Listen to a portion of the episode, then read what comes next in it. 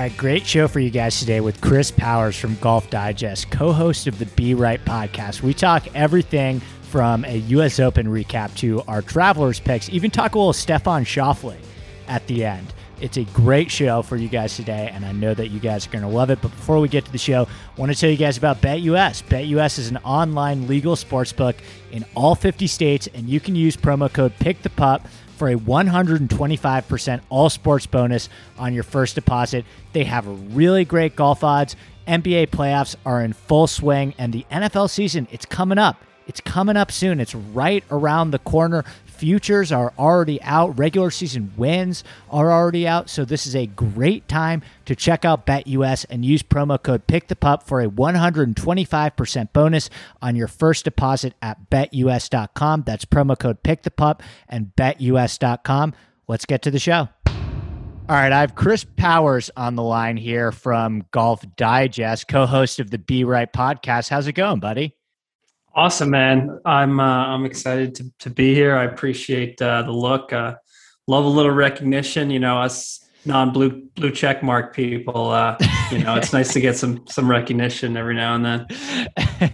well, I mean, I feel like you do. I feel like you're close, right? I mean, you're kind of you're kind of stirring shit up on Twitter with your with your. Uh, so you were the first to post that uh, that Brooks video, correct? Correct. Yeah, I mean, I feel like the only way for me to to get to get a look from people is is to stir some some shit up. If that that has to be, you know, ripping a TV from from Golf Channel. You know, people were and that one, you know, you know, I always try and and find stuff that will like really pop. So you know, we're all trying to look for clout and and views and all that.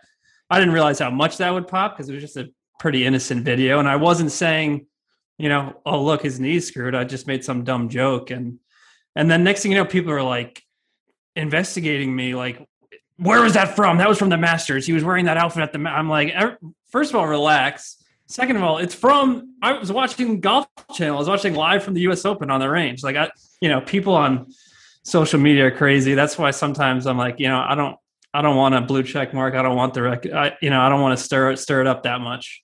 Were you the Spieth one too? There's a Spieth one too where he was like twisting his arm.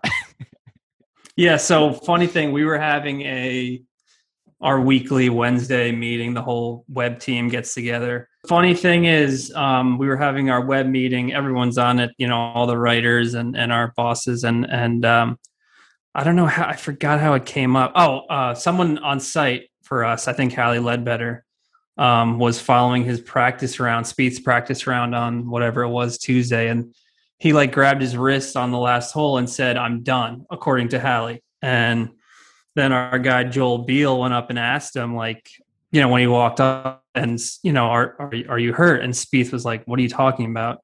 I'm fine." And turns out, I think he was just done hitting shots out of the rough because the rough was so long. And I think a lot of the guys last week, Joel said um, just stopped hitting shots out of the rough because it was either going to risk injury or you know what was sure. the sense in practicing those those type of shots.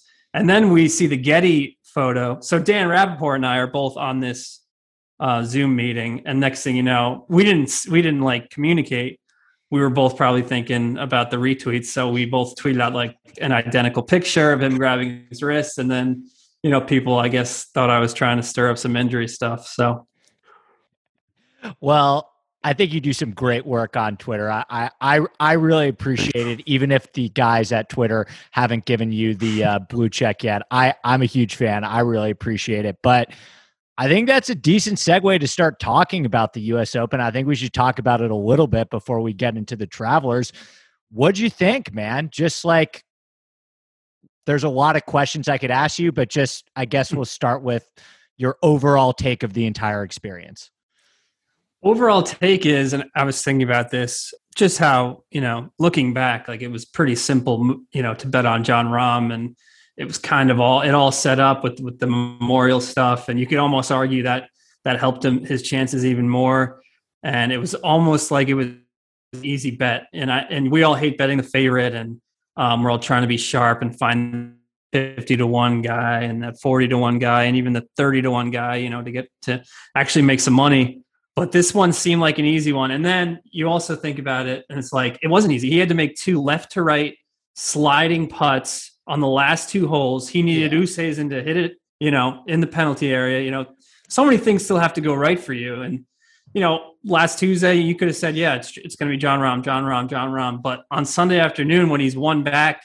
and he's got to make two huge putts, you know, I would have been sweating with the Jon Rahm ticket, even if now, in retrospect, it seems like it was a pretty, pretty easy bet.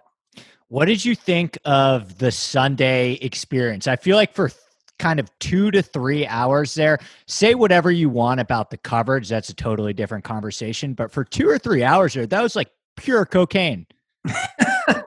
that's a, that's a great way to describe it. Not that I would know anything about that, but uh, yeah, I mean, you know, this all this these coverage complaints, and and I'm just as guilty of it. We're all guilty of it, but it's like two percent of us golf fans actually are complaining about that stuff. For the most part, people, 98% are, they're probably loving every minute of it on the weekend, especially on Sunday. You know, guys that tune in just for Sunday, just for the last nine holes, like that's, you couldn't really have asked for much more than what we got. And we saw a lot of shots from a lot of different guys. So I didn't, I had no complaints with the, the Sunday coverage for sure. And that last hour of commercial free, that, that is, that is pure cocaine right there. No commercials, no playing through Geico commercial. They're they're running into the ground right now. None of that was uh, was pretty special. All right, Chris, I'm going to ask you a very controversial question. Do you another, like another one? Yeah. Do you like Torrey Pines as a U.S. Open venue? Look, I get it. I get I get the complaints. I think they have merit. You know, from the uh, from the woke. I don't want to call them woke mob. They get uh, they get a little testy when you call them that. It, it's straight in front of you. It's driver hit hit the fairway. If you don't, you're in trouble. It's a penalty shot. It's it, the first three days. Let's be honest, not a ton of juice. I, I, will say that. And then yeah. for the people like me or anyone else who is saying, "Oh, look at this leaderboard! Like this is amazing. Obviously, this course must be amazing." Tiger won there in 2008. It was an unbelievable Sunday. Well, you know, any major Sunday, if there's a bunch of people within one stroke of the lead, it's going to have plenty of juice. So those first three days were pretty brutal. Let's be honest. It was there was not a lot going on. We're you know we're content machines at Golf Digest. We're looking for. Um, I don't want to say we're looking for controversy, but you're looking for something that's going to that people are going to click on. That's going to have a spicy headline, and not much happened the first three days to produce much of that. Sunday, obviously, Mackenzie using the tree, Bryson with the streaker and slipping up on 13 and all that. That was great, but yeah, it is a very boring course, and it asks kind of one thing of you. And and I did like what our Alan Shipnuck, who's uh, does some work for us at the majors now, wrote about it on Saturday night or Friday night.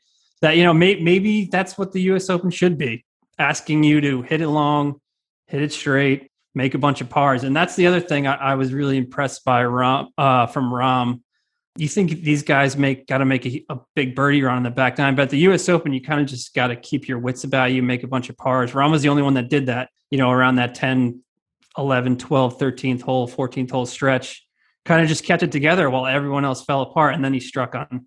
I think it depends what people kind of want from their U.S. Open, and listen, if you've listen to my podcast with your great colleague and friend Steve Hennessey, you know that I am really into architecture. I'm not afraid to admit it. I've read some books about it. I think it's cool. I'm really into course rankings. I don't think it's really as niche of a community as people think, and I don't I don't really think that you have to be an architecture bro to point out that every single hole at Torrey kind of looks similar. I was there for two days if I didn't have Nagels with me kind of navigating, I would be absolutely lost. A lot of the holes kind of do blend together. And I think the no laying up guys put it pretty eloquently, and I don't want to rehash the whole thing, but I think Torrey is really good at testing a very specific skill set, but not really that great at truly making players think differently. Like you can pretty much hit driver on every single hole,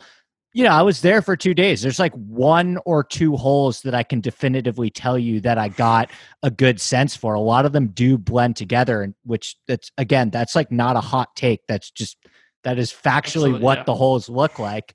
And I think that again, this is the no laying up guys brought up a pretty good point by saying that no player really complained this week and I don't know if that's like a good thing. Like, I feel like you want them to be at least a little uncomfortable and feeling challenged. And that's not really what Torrey does. It's hard, it's really hard, but it's kind of straightforward hard. Like if you aren't playing well and hitting crisp long irons and 300 yard drives, you're going to get killed. But it doesn't necessarily require like a ton of creativity or a ton of strategy in general, if that makes sense. No, absolutely. That's why I said before, I all of the criticisms do have merit. We may joke about, uh, you know, like you said, the architecture bros, but they are right, and you are also right that it's not as a niche of a community as as we think. And I think part of that is that they're so vocal that people are kind of seeing the light a little bit with with a lot of these takes, a lot of these criticisms of the kind of slog courses that we see basically every week. And Torrey is the perfect example because there's also an, a tournament there in, in, February or January, whenever it was this year. And, you know, n- now we have to sit through it kind of twice. And I guess it was a little harder this week because it's U- US Open. So they made the rough a little longer, greens were a little quicker. But at the end of the day, it's kind of the same exact tournament uh, as it was at the, at the Farmers. So we do love to see a little more creativity. That's why the Palmetto was so great. Yeah. Going to a different course, which um, in South Carolina, you know, it's kind of weird to see a, a, course like that, but it was it was cool to see. Definitely tested the guys, and it wasn't a crazy birdie fest. I mean, eleven under won, and those guys kind of fell apart down toward the end. So it would be nice to see a lot more Palmettos, Chambers Bays, and unfortunately, the one that the I guess the Nelson was at that that uh, they already uh, deserted. Oh, good, um, good old Craig. yeah, yeah, oh, no, yeah, TPC Craig. Uh, yeah, I was I was on that week with you guys. Who can forget yeah. Craig? and my Tom Hoge spicy nugs. that that didn't age great. Um, but yeah, dude, I think I think it goes back to the like original question of like, what are you looking for in a U.S. Open venue? It's in an awesome town overlooking the Pacific Ocean, going to absolutely produce a leaderboard of really great golfers that can smash the ball and hit their long irons well, because that's what Torrey asks of you, and that's what the best golfers in the world tend to do. I don't necessarily think it's like bad to the point that they should drop it from the rotation. I just I don't get as excited for it as I would be on like a Shinnecock year or a Winged Foot year or a Merion year, if that makes sense. And just from a fan experience, have you ever been to Torrey, Chris? I've not been to Torrey, only Pebble a few times. I've I've been dying to get to Torrey, but I mean, I, playing it, I, am not sure what where the fun lies in, in playing that course. Like like you're just saying now with the having to bang drivers straight every single hole. That's not my forte. Well, someday, hopefully, we get to play together, and uh, you'll notice that banging drivers straight is not my forte. So, do I want to get there? Do I want to see the place? Would I love to play it? Sure, but I think I would have a brutal time there. And for whatever it is, three hundred bucks. Obviously, if you're a resident, it's cheaper. But I don't know how people play there every day. Yeah, from a from a fan experience, you brought up Pebble. I think Pebble's an. I went to the 2019 Open at Pebble. I think it's an. It's like an awesome setup. It's very compact, obviously, because it's mm-hmm. a relatively small piece of property compared to what Torrey is. Torrey is really strange. Like you enter on the 11th hole, and your point of entry is the farthest point away on the property from hole number one and hole number 18, where the store is and everything. So you kind of enter at this very random point on the golf course, and you're very far from where you kind of want to be. So you have to pretty much walk to the complete other side of the property if you want to like post up on 18 or go to the store or see the guys on the putting green. You enter you're kind of dropped in the middle of like 11 and 12 and it's just really weird and you have to walk like three quarters of a mile to get to one. But anyway it's That's it's brutal. yeah it's kind of just a weird it's a weird vibe there. But anyway let's get into the travelers dude TPC River Highlands, par 70, measuring 6,841 yards. It's designed by Pete Dye. The greens are a POA and bent grass mix. I've already discussed it a little bit in my Sunday pod, so I'll just kick it to you. What do you think, man? Wedges and putting? Yeah, I was there two years ago, and I unfortunately um, we were doing a bunch of stuff for the magazine. So I really just and the range there. Have you been there? Never range there is incredible. It's it's gigantic. It's like this huge open space. It's in the middle of nowhere in Connecticut, so there's a ton of a ton of land. And I kind of just spent a bunch of time on the range because guys were kind of chilling. It might have been same thing, you know, a week or two after the U.S. Open. So it was a super laid back vibe, and guys were, you know, you could go right up to them and chat them up. And Um, so I didn't really, and I was only there for a day, and it takes me three hours to get there because I live in Jersey. So it was like I was on the range. I did a couple articles, talked to some guys, and then I went home. And I, I don't think I saw like any of the holes. So I think I might be going Wednesday again. I might uh, really give the course a good look. So I can't really tell you too much about the course. Obviously, we've seen it on TV. It's a great finish. Um, but yeah, like you said, wedges, putting. I think driver's big off the tee. I mean, we saw Dustin win here. He actually gained zero strokes off the tee when he when he won here last year. Yeah. But Bubba's obviously won here. He's a great driver player off the tee guy. So I am kind of looking towards off the tee. Um, wedges, obviously, like you said. And yeah, it's it's another, you know, gotta have a hot putter week, which seems to be every week on PGA Tour.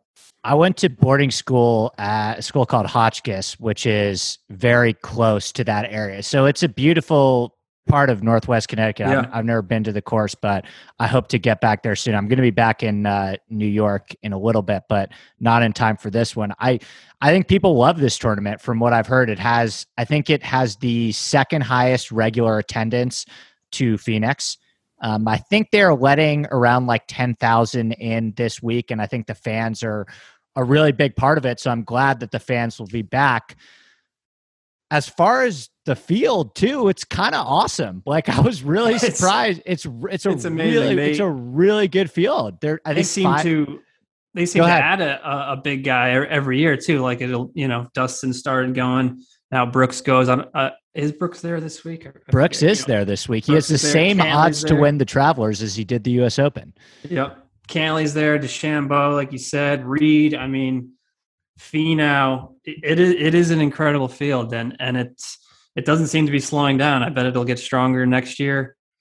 And after the U.S. Open, especially on the West Coast, you know, I, I guess we'll see uh, if we get any WDs that kind of send uh, the gambling community into a tizzy. But I think a lot of these guys do want I think to we're safe. fulfill their fulfill their commitment to this tournament, and I think that that's that's one of the reasons um, they get such a strong field is because you know these guys want to come play this course, and I think there's a bunch of charity aspects to um, to this tournament. So yeah, great field coming off a U.S. Open week. It's uh, definitely not a dud.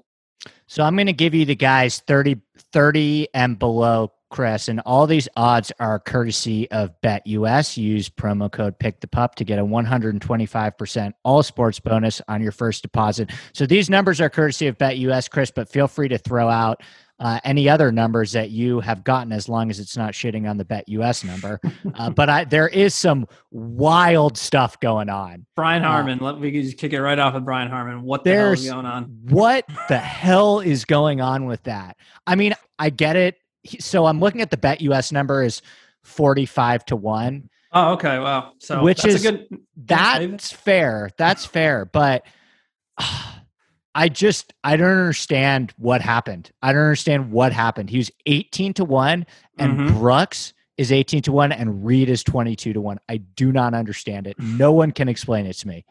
The Brooks I I guess I can kind of get just because I almost wonder if some of these books are on to him kind of showing up this week and, and missing the cut. So, um, but he's still 18 to one. He's that's still a decent amount of respect. But you would think off that that finish, another great U.S. Open week, that he'd be the favorite this week. But uh, obviously, that's Bryson, depending on where you look. Uh, the Harman number, but yeah, Brooks, Koepka, and Brian Harman being the same number is, or close to the same number. And Reed, you know, every week he's there's a bunch of guys in front of him that just make you you know raise your eyebrow like this guy wins all the time he's a major champ unbelievable grinder will the ball in the hole all that and there's guys who you know have never won have never sniffed a win ahead of him on the odds board every week so it's it's definitely puzzling Harman, i guess i could i mean i can get some of the respect because he's such a good putter like you said that's so big this week and he's you know he's got some good win equity too, and he's won some some solid tournaments. So, but still, the number I'm looking at right now on my screen is I don't get it at all. of the guys that are 30 and below on BetUS, I'm looking at Bryson at 12, Mm-hmm. DJ at 13, Cantlay at 16, Brooks at 18, Casey at 18, Reed at 22, Scheffler at 25, and Finau at 28. Is there anyone in that range that you could see yourself betting, or do you think you're going to forego it? Yes, and I was actually going to ask you. Um, it's a toss up between two. You didn't mention the one. He's under 30 on this book. I'm sure he's Ancer. Yes. Yeah.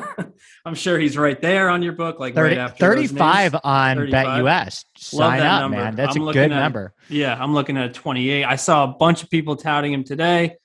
You know, that's always, you know, you could say the public's on him, but uh, it's all these sharp guys we follow on Twitter and the gambling community that all kind of jumped on him. 33, 35, I saw.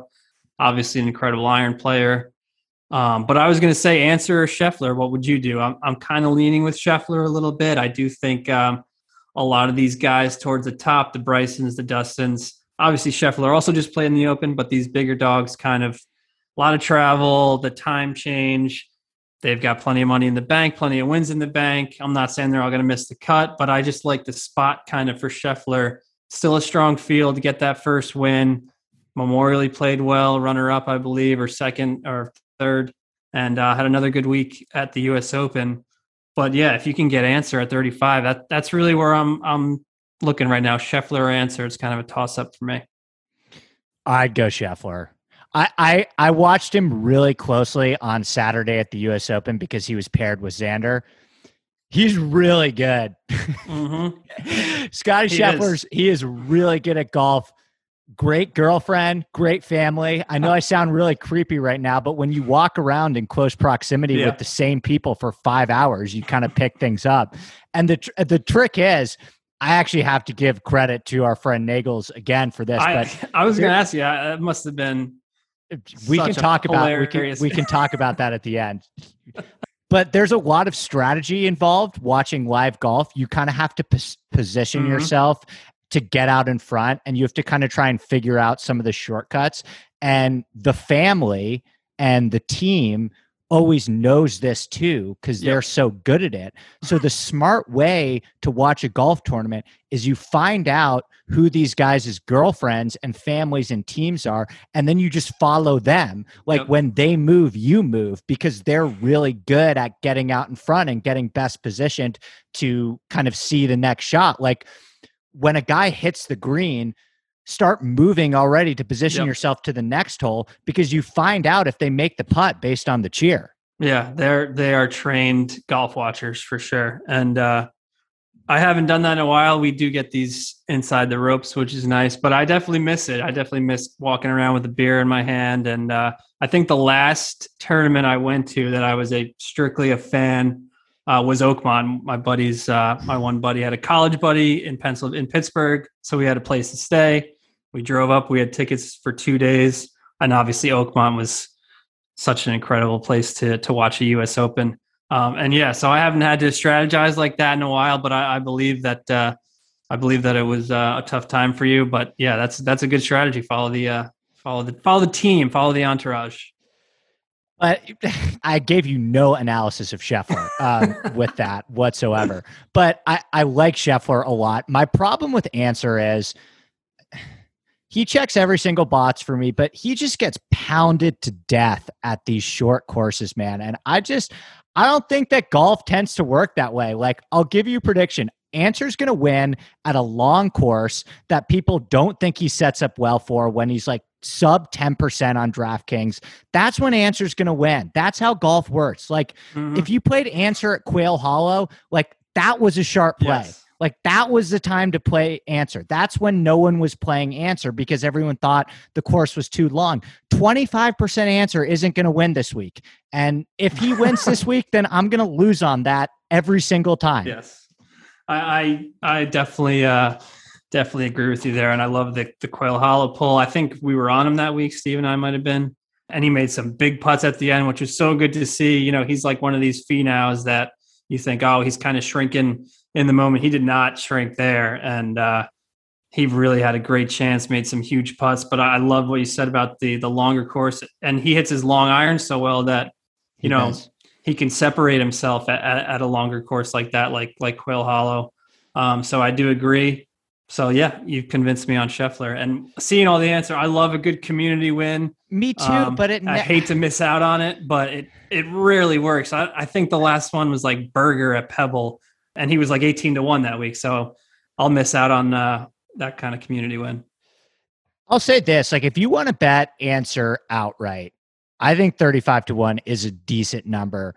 I think it's the DraftKings that kills me. Yeah. Is- it- it really. So I. I, I don't mean to. Sh- I don't mean to shit on Ancer as a as an outright play. No, I Um, don't either. I we love we had him on the pod a few uh, month or two ago. One of our best guests. So humble, heard nice that. guy. Yeah, that was great. He's, he's great. The guy I that, want him to win. I'm rooting for him. Yeah, no, he seems like an incredible guy. Yeah. All these guys. The guy that I have started with is I pulled a, a 44 on Niemann. I think that's just a really good number for him. I really liked what I saw from the U.S. Open. Um, he gained 3.2 strokes off the tee. That's his best off the tee week in a month, and 3.9 strokes on approach. That's his best approach week since the Sony Open. The short game is a problem. I'm not looking past it. I'm fully aware of it. But I'll say this he only lost one stroke around the green at the US Open. Last four starts, he went from losing 3.6 strokes around the green to 2.9 to 2 and then one last week. We call that Small progress, Chris.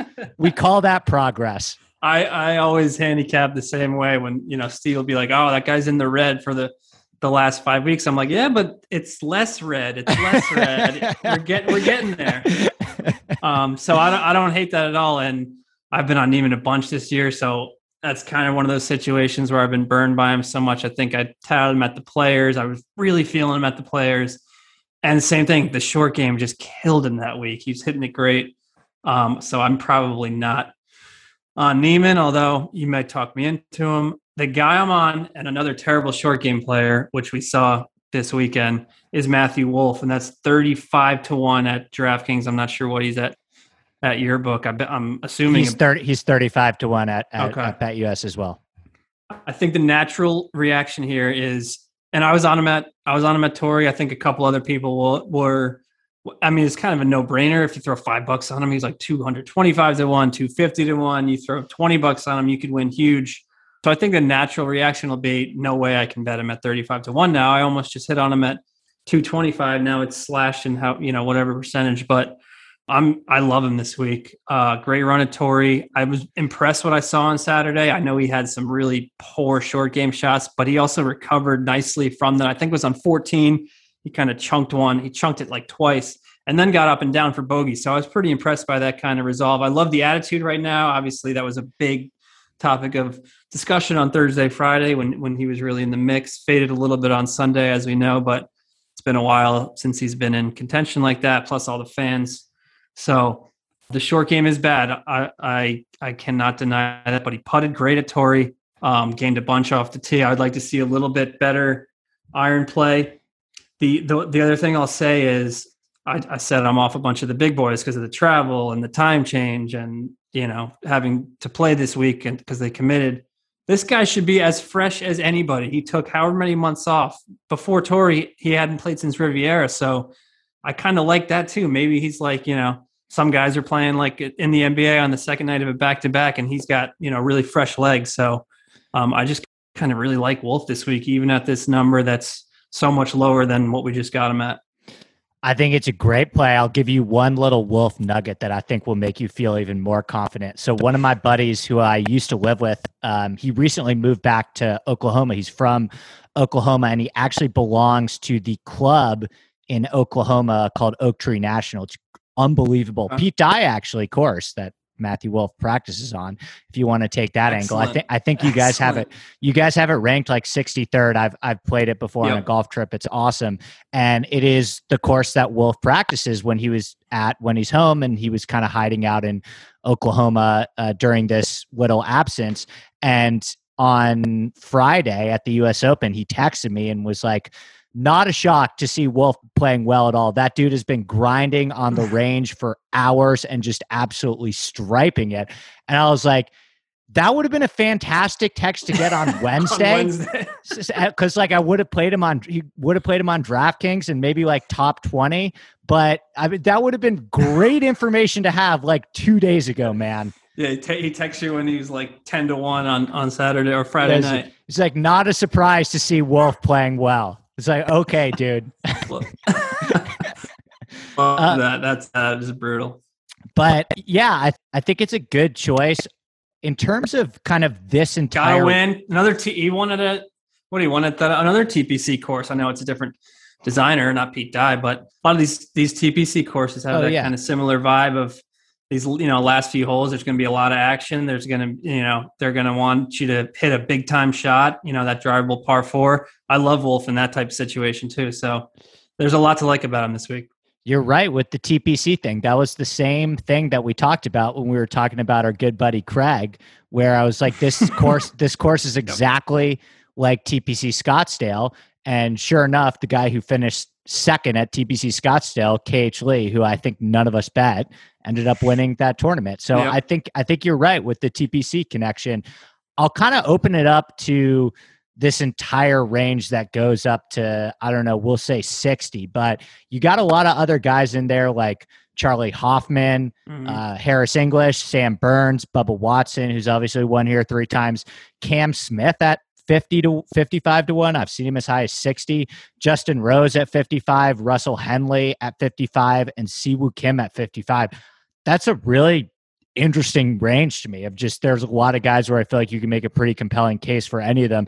Anyone else in that kind of mid tier, since it seems like we're both kind of foregoing the top and are going to kind of pepper the middle to to bottom. Is there anyone else that has your attention in kind of that range? So I'll, I'll never discourage Siwoo at Pete Dye. I think I think we all know that well. Pete Dye course. I won't bet him this week. The the other guy I'm just considering, and I was on him too at Torrey at a couple different numbers, some big ones, and it's Bubba. And the the thing that worries me is that weekend. It was so bad on the weekend, and it looked like it was going to be such a special. Same thing as Wolff. He, the attitude was great. That interview was awesome. I did a post on it. You know, he's getting a great spot in his life. All that three time winner at uh, or two time winner, however many times he's won here, I forget. But obviously feels comfortable here. Um, it's a good number, so much win equity, fifty to one, all that. But that that weekend was so brutal. Um, so I don't know. I, I, I might that might be a Wednesday night. Like I don't want to miss out on another Bubba week. Other than that, I'm not in too in love with this range. Maybe Keegan because he was playing so well. His irons are so good. The putter is just obviously you're betting on uh, a miracle with his putter. Yeah, I uh the bets that I have in right now, Chris, is I have Niemann at 44 to 1 and then three guys at 170 to 1. I like it. Yeah, I'm I'm going to go Wolff, I think, and then uh, maybe Bubba and then a couple couple other guys, yeah, that I wrote down kind of we'll get to, but keep it light this week. I know I say that every week, and then next thing you know, we got ten different outrights. But yeah, oh yeah, not, I'll not get, too in I'll, love with anyone else here. I would I would definitely add as the week goes on. Mm-hmm. Let's open it up to like once you get into the 60 into 60 to 100 you have keegan who you mentioned i'm seeing at 66 doc redman at 70 emiliano grillo at 70 Higgo at 70, Jason Day at 70, Kevin Na at 70, Mark Leishman at 70, Homa at 70. Phil is playing this week. He's won here twice. He's 70. Ortiz 75, Poulter 80, Aaron Wise 85, Rickie Fowler at 85, uh, Tringale at 90, Lanto at 90. Uh, and then we've got Hadwin at 100 and Kisner at 100 and Stewart Cink at 100 and Knox at 100. And we'll stop there. A lot of interesting guys in this mm-hmm. range, too. So love Doc, love Doc this week, and I know it's a little scary because he really, if you look at his results, only pops in like the weakest, weakest fields. um, but he did finish 11th in this tournament last June, so that yeah. definitely helps helps his case. Just finished second at Palmetto, obviously almost snuck into that playoff. Putter has been cooking. That's good. We need that. He's gained in five straight not too good with the driver, but like we were just talking about before, he's gotten a little better the last three weeks. I think he lost like four and a half somewhere, lost three, and then he only lost 0.1 at Palmetto, which is wide open off the tee. So I do like Doc a little bit this week. I think he's closing in on that win. He's got himself in the mix a bunch of times, obviously at weaker field events, but like I said at the top, I, I think a lot of the big guys might, you know, miss the cut or just not be all there this week. So it could be an opportunity for a Scheffler, for an Ancer, for a, a Doc to kind of get that breakthrough win. And then the other guy, um, I, I, think it was you that was touting him not not too recently. It might have been Craig Ranch on our podcast, and it's Jason Day. Oh wow. Was it you? I wasn't prepared for this. Um, yeah, we can do day right now if we want to talk I, the, about the day. approach in putting has not been there. We know that. Um, the around the green play is as good as ever, as good as it's ever been. He's one of the all timers around the green. Uh, off the tees there, so that'll be there this week. You you hope it's Poa, like you said. He's great Poa putter, but the putter has just been you know so dreadful that it's hard to bet on him. But this every time I bet on him, I'm hoping that world number one guy is going to come out, and at seventy to one, that seems worth it to me. You do not have to twist my arm one bit. I'll tell you, I actually I do a lot of my research a week ahead of time and I kind of compile like this notes document where I kind of do little nuggets on all of the players and I kind of rank all of them and I do kind of pros and cons and last week for the US Open I had all of this stuff on Jason Day and I didn't realize that he was not qualified for the tournament until Didn't like even try. Tuesday. Yeah, until like Tuesday I was like I did not even realize that he wasn't playing this week. So, yeah, man, I think the same thing goes with Day. First of all, it's 70 to 1 as my buddy Jeff Feinberg says you're betting on the ceiling. There's not a Yep. there's not a ton of guys in this range that have the type of ceiling that Jason Day does. And the ball striking never left. He's going to putt well one of these days. So you're finally starting to get the price break with Jason Day where they're dropping him. Uh, I Mhm. mean, I don't think it, I don't. If he doesn't play well this week, you'll probably start seeing it closer to 100. I think I'm looking at a 70 at BetUS right now, but I think you could probably even shop around and do a little bit better than that. I'm with you on Doc too. I'm definitely going to play Doc. My only issue with Doc is, and like I'm the biggest Doc fan you'll ever meet, but he gets really. They bump him up pretty quickly. Yeah, Um, they do. like I listen, I think he's a little overpriced both in DraftKings and the betting market. He top 10 at the Palmetto and Byron Nelson, and he's 70 or 80 to 1, whereas Taylor Gooch is out here nearly winning the players and he's 170 to 1. I, I think that's kind of stupid. Uh, I don't think that Doc Redman should have the same odds as Max Homa.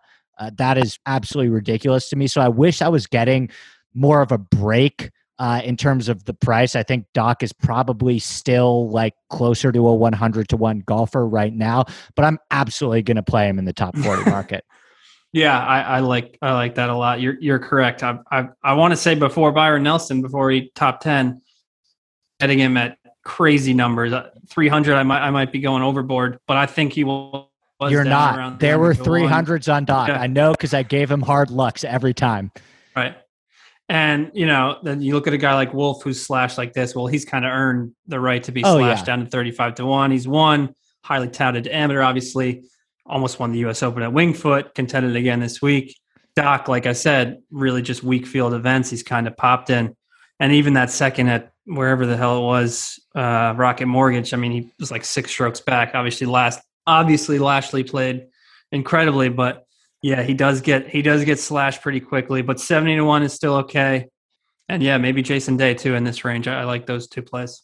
You're are you passing on Fowler? I've seen some. he's he's on people's radars for sure. and I'm got- seeing I'm seeing a good amount of Fowler love. To the two recent results are obviously very good.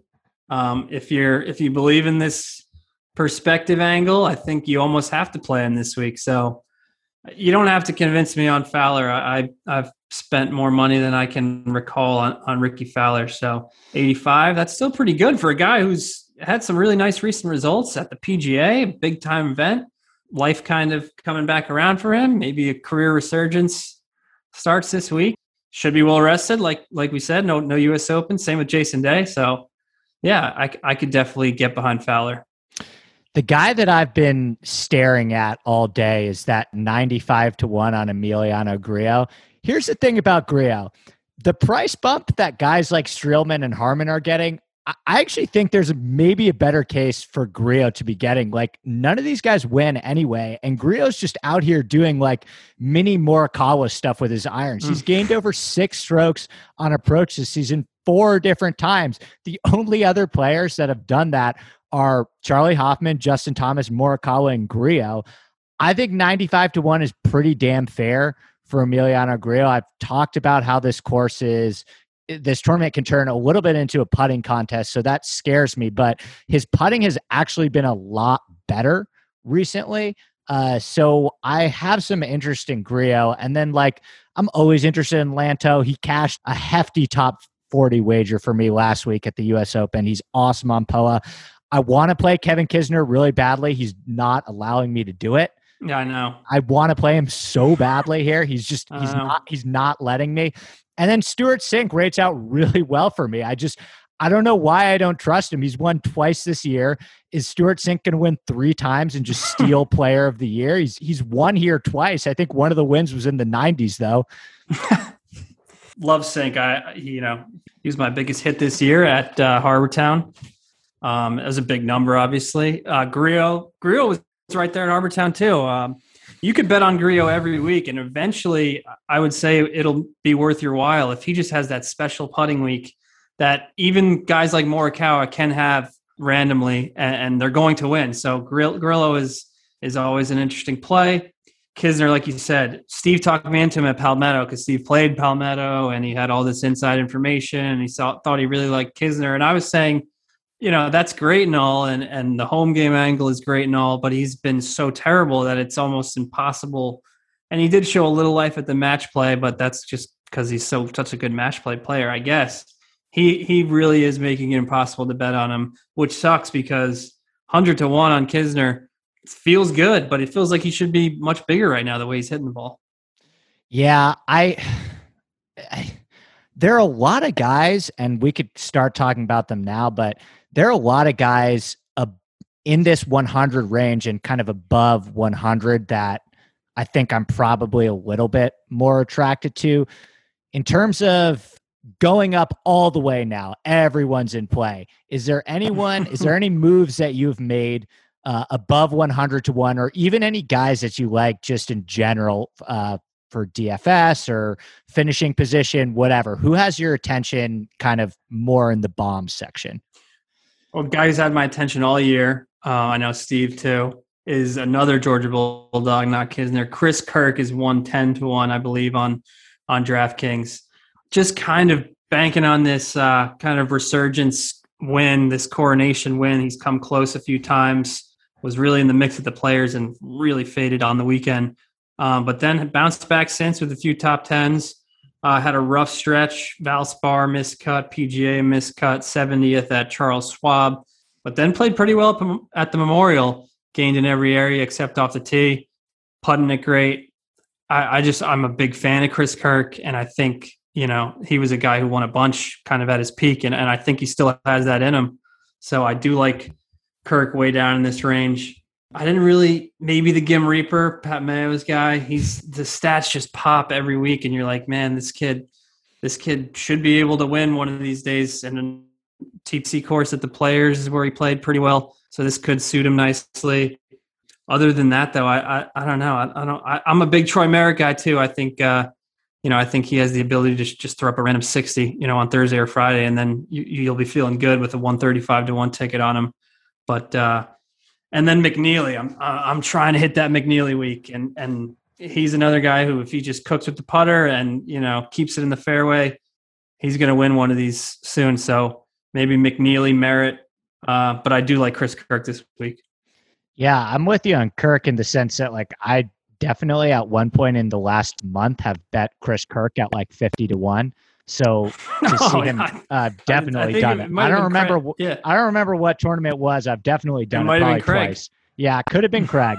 It could have been Craig. Yeah, um, he got way down there for a little bit, but uh, now he's back up to to where we like him. I think. Speaking speaking of Craig, did you see that DraftKings had Tom Hoge as a as plus one hundred to win? I saw I saw that glitch between Hoge and Harman. The the numbers. You might have to bet him this week. Somebody might know something. They're be right listeners. They've been listening to my spicy nugs clearly on on Hoge. Um, but I want to give you a hard sell on Taylor Gooch at 170. Oh, I, when you said him before, I was going to say I'm I'm always in on Gooch, and I wasn't I, I didn't think of him this week, but you can. I'm already in. So, but sell away. Yeah, I I auto bet him at 170 to one. He I do not think he's 170 to one golfer, Chris. I think he's Taylor Gooch is really good at golf. He's made 12 of 14 cuts this season, including five in a row. 21st at the Amex on a shorter Pete Dye course, 12th at Riviera on POA, 5th at the Players on a shorter Pete Dye course, 14th at Colonial on another short approach and putting course, 26th at Quail Hollow, and 18th at Muirfield Village, and just like good fields on hard golf courses. I think it's a stupid number. I would have bet him at 80 to 1, which he is in at some spots. I think he's really mispriced in DraftKings too. So I'm all in on Gooch this week. Sold. Don't have to sell me on Taylor Gooch. I will definitely bet him. Okay, give your guy first because I was going to say the Gooch sell was surprisingly easy. I can give you. Oh, I so do, easy. Yeah, I know. I was like, I, I kind of want to work for it a little bit harder. So I've got, I've got some, I've, I, I've got some. I don't have to twist your arm. I've got. I think he's guys, a great top tenor too. He, he's a one of the top ten kings. He cashes a lot of those tickets too. Give me the other guy you were going to mention. I was just scrolling along, and I want to give one bomb and you can tell me I'm I'm dumb, but I, I just looked him up on Fantasy National and he pops on POA. Another guy I'm betting the ceiling here um, is Brandon Hagy. I, I, can't quit Brandon Hagy. Hits it so long. If if he could just kind of have a good week with around the green, good week with his wedges. I know this is probably a tough sell, but you know I cannot quit this Brandon Hagy guy, especially at a crazy number like 400 to one. That's interesting, Brandon Hagy. I mean Listen, he finished second at the Honda. Yep. Um, that is a shorter approach course. Um, so yeah, I mean, I listen, I can get behind it. The the work that I tend to do most weeks is like I find these kind of bargain bin guys that my numbers have them as mispriced. Most of the time, outright wise, they're in that kind of 100 to 200 range, and I just hammer them to finish in the top 40, and I do really, really well that way. So I'll have to give Hagy a, a deeper look because if he's 400 to 1, that means his top 40 number is probably uh, pretty high. It's probably like five or six to 1 to just to finish in the top 40. The guy that I am all in on, and I tweeted about him today, but I think CT Pan at yes, 170 at 171 is an absolute cheat code this week, Chris. He's made four cuts in a row already this season. He's finished 20th at Riviera, difficult field, POA, third at Honda, short approach course, 18th at Wells Fargo in a difficult field, 32nd at Colonial on a short approach course. He gained 3.1 on approach uh, and 1.9 off the tee at Palmetto. So his ball striking continues to trend in the right direction. He's been awesome on these short courses. He won the Heritage uh, in 2019. Yeah, Pete Dye, second at the Wyndham, third at Colonial, sixth at the RSM, eighth here at the Travelers in 2017. He's a cheat code this week. That is my gift to you. Top 40 DraftKings. He was like 3% at the Palmetto. I played him there, finished 30th. No one noticed. It's going to be the exact same thing this week. I mean, I, I tweeted about him, and there are some people that listen to me, but not too many, thankfully. So, CT Pan. CT Love Pan. I, I, should listen to you. I, the top 40 market, I, I need to I need to dive headfirst into. I, I'm too much top twenties, too many top tens, too many outrights. You sharper guys, that top forty range, I think, is where you can make a lot of money. So I'm I'm fully behind on that. I, I'm in on CT Pan. Looking at looking at his fantasy national page now, you're right. He's just quietly a cut making machine, top forty machine. Those plus odds top forty guys, that is that is oh. where the oh. money is made. I agree. I just wish I would actually do it. It's the best. And then the the last guy that I wanted to mention for me, you can throw out guys all day. I, I love I love talking about these guys more than I love talking about DJ and Bryson, but I have some interest in Brendan Steele. I, there's a there's okay. a rogue 170 to 1 on Brendan Steele.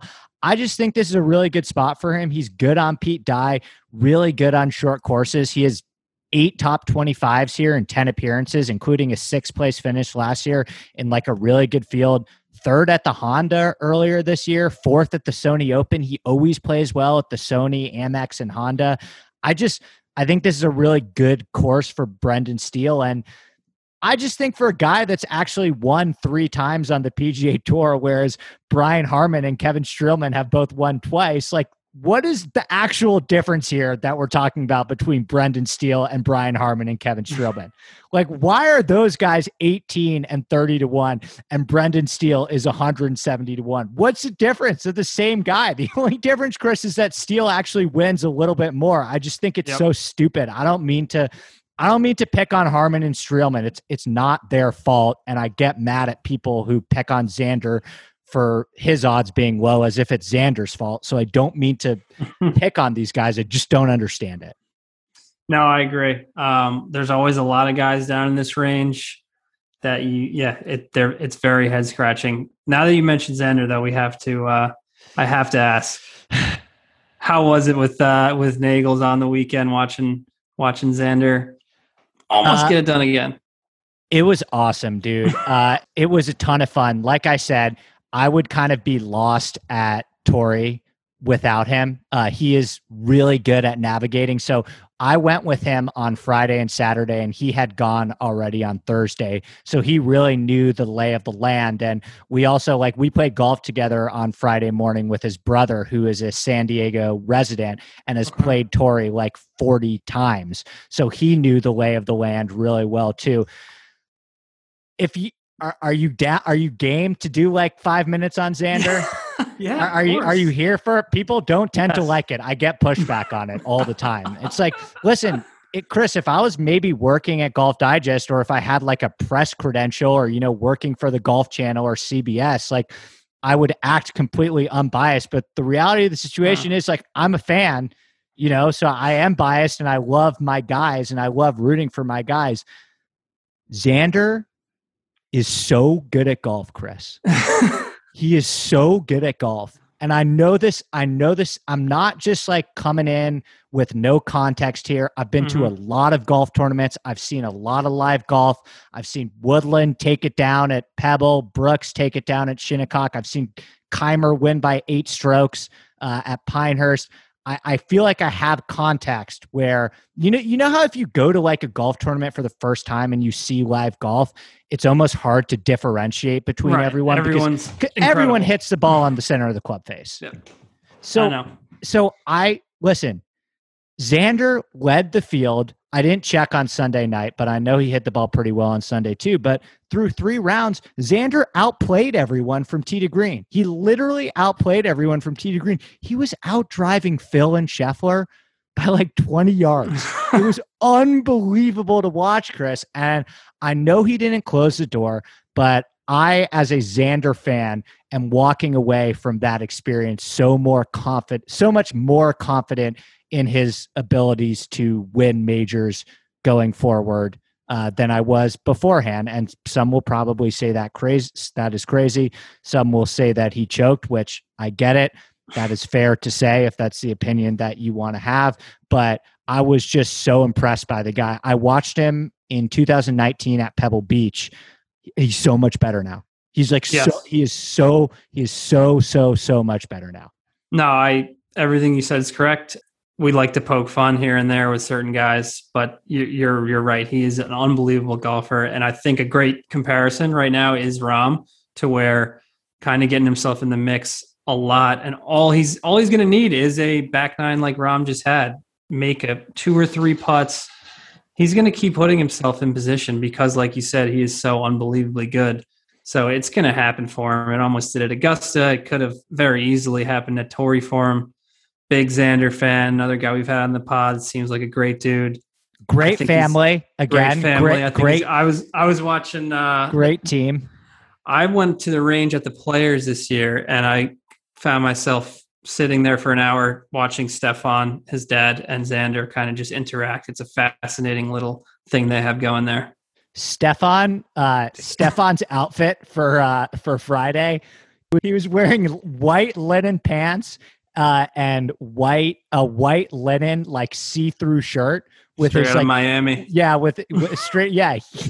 Speaking of cocaine for the U.S. Open, follow Stefan Sheff, Scheffler around for a couple days.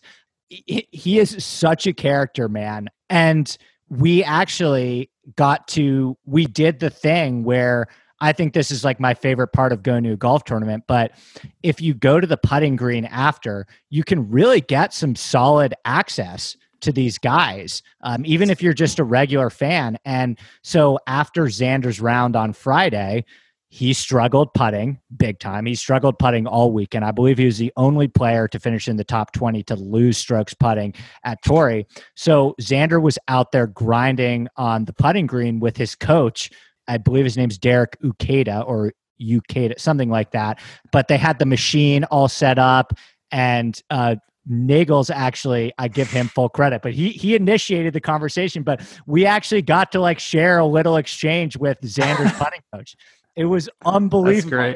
We were the last ones there, just watching Xander putt like absolute madmen. Like we were literally just standing there watching Xander putt, and finally Xander's putting coach, like he he gave us the time of day. Putting, you're you're right. Putting green is, is a great spot to hang out, especially in the evening when they're all kind of coming through there and trying to figure it out, grind for one last half hour. I love. I used to love going to the putting green. I, I sometimes do wish I was a fan again, and I could just go to these events and do whatever I wanted and see whatever player I wanted, and like I said, have a you know walk around with the beer. But you know, I get on site now. It's kind of like you gotta you gotta find something to write about. So uh, I'm not saying I'm mining for coal, but I do miss uh, I do miss being a fan for sure at golf tournaments. Well, I'll tell you for your next assignment, just say I'm gonna follow Stefan Schauffele.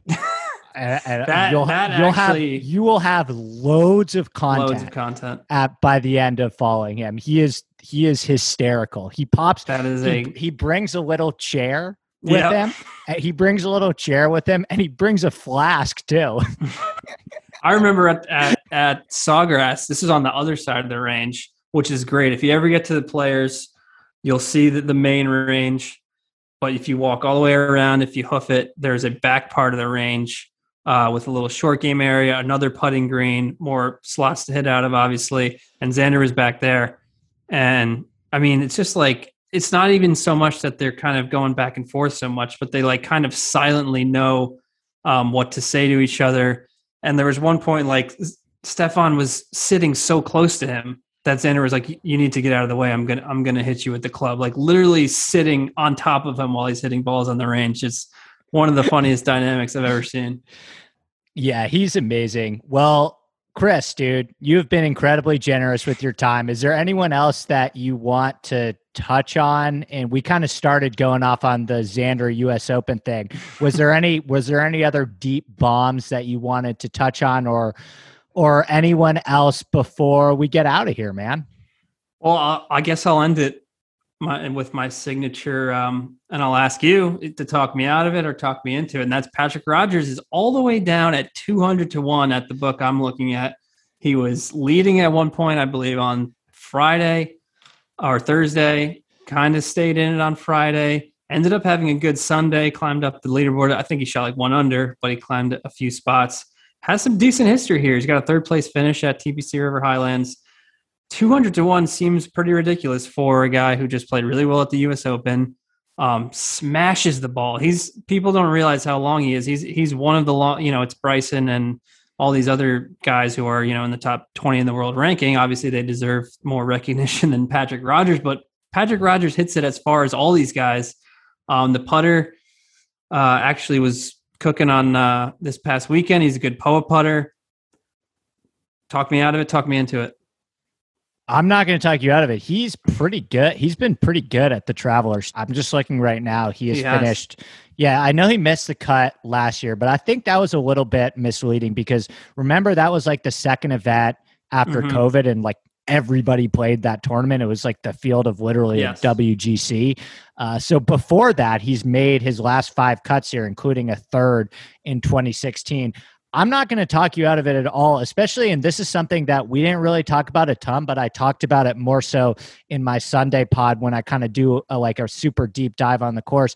I think this is a great week to go more feel based because I, of all of the research that I did on the course, kind of the biggest takeaway that I had is a lot of it is a putting contest, man. And obviously, there are some tee to green indicators that you can draw from. Of course, this is a approach course, and every course is a tee to green and a ball striking course. I just am saying that more so than other courses. I think that a lot of this has to do with who catches a hot putter and putting being such a volatile statistic to predict. Like you're going to drive yourself absolutely mad trying to predict mm-hmm. putting and stuff like that because it, it almost, from all of the research that I do, I've almost noticed that putting kind of like flip flops more than it trends in the right direction. You you'll literally drive yourself crazy trying to predict it.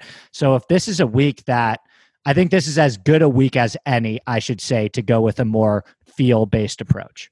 Agree on on especially on the putting. You know, I'm looking at his Rodgers stats right now. He gained six and six point two putting last week.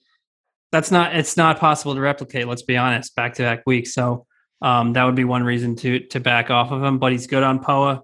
Really totally good on Poa. Yeah, yeah, so really good on Poa. He he's was not he's not going to gain six point two again, but you know maybe he gains two or three, and and th- and that's enough to get it done. So I'll end up betting Patrick Rodgers like I do every week.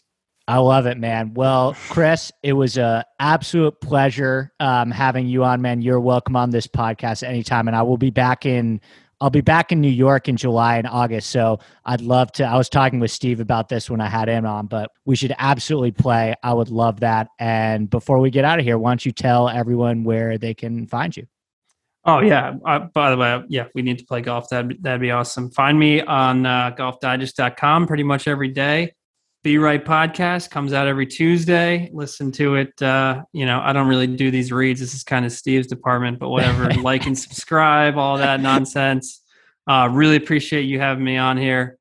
I'm not uh, I'm not a guest that often, but when I do, I like to uh, like to bring in, and I love the recognition. So I really really appreciate you asking me, and I would love to do it again. Chris, absolutely, man. Thanks again. Thanks one more time again for coming on, and we'll talk again soon, buddy.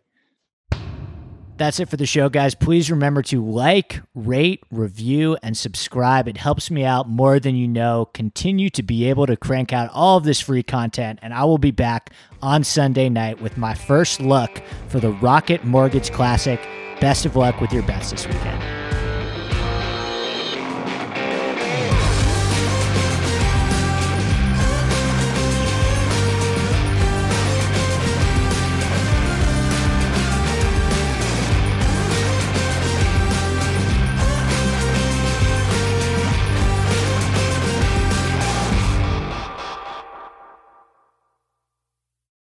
It's happening daily. We're being conned by the institutions we used to trust. The mainstream media is distracting us with meaningless headlines instead of focusing on the harsh realities facing American families. Time is short before something big happens, and that's why so many folks are preparing. They're becoming self reliant by investing in emergency food storage from My Patriot Supply. Go to mypatriotsupply.com and secure four week emergency food kits for each member of your family. Each kit contains tasty breakfasts, lunches, and dinners, averaging over 2,000 calories per day. Save $50 on each four week food kit you purchase. Plus, get free shipping on Ready Hour four week emergency food kits. You're not ready if it's not Ready Hour foods. At My Patriot Supply, you can also get solar power generators, water filtration units, heirloom seeds, and survival gear. Order by 3 p.m., and your unmarked boxes ship the same day. Shop MyPatriotSupply.com today mypatriotsupply.com.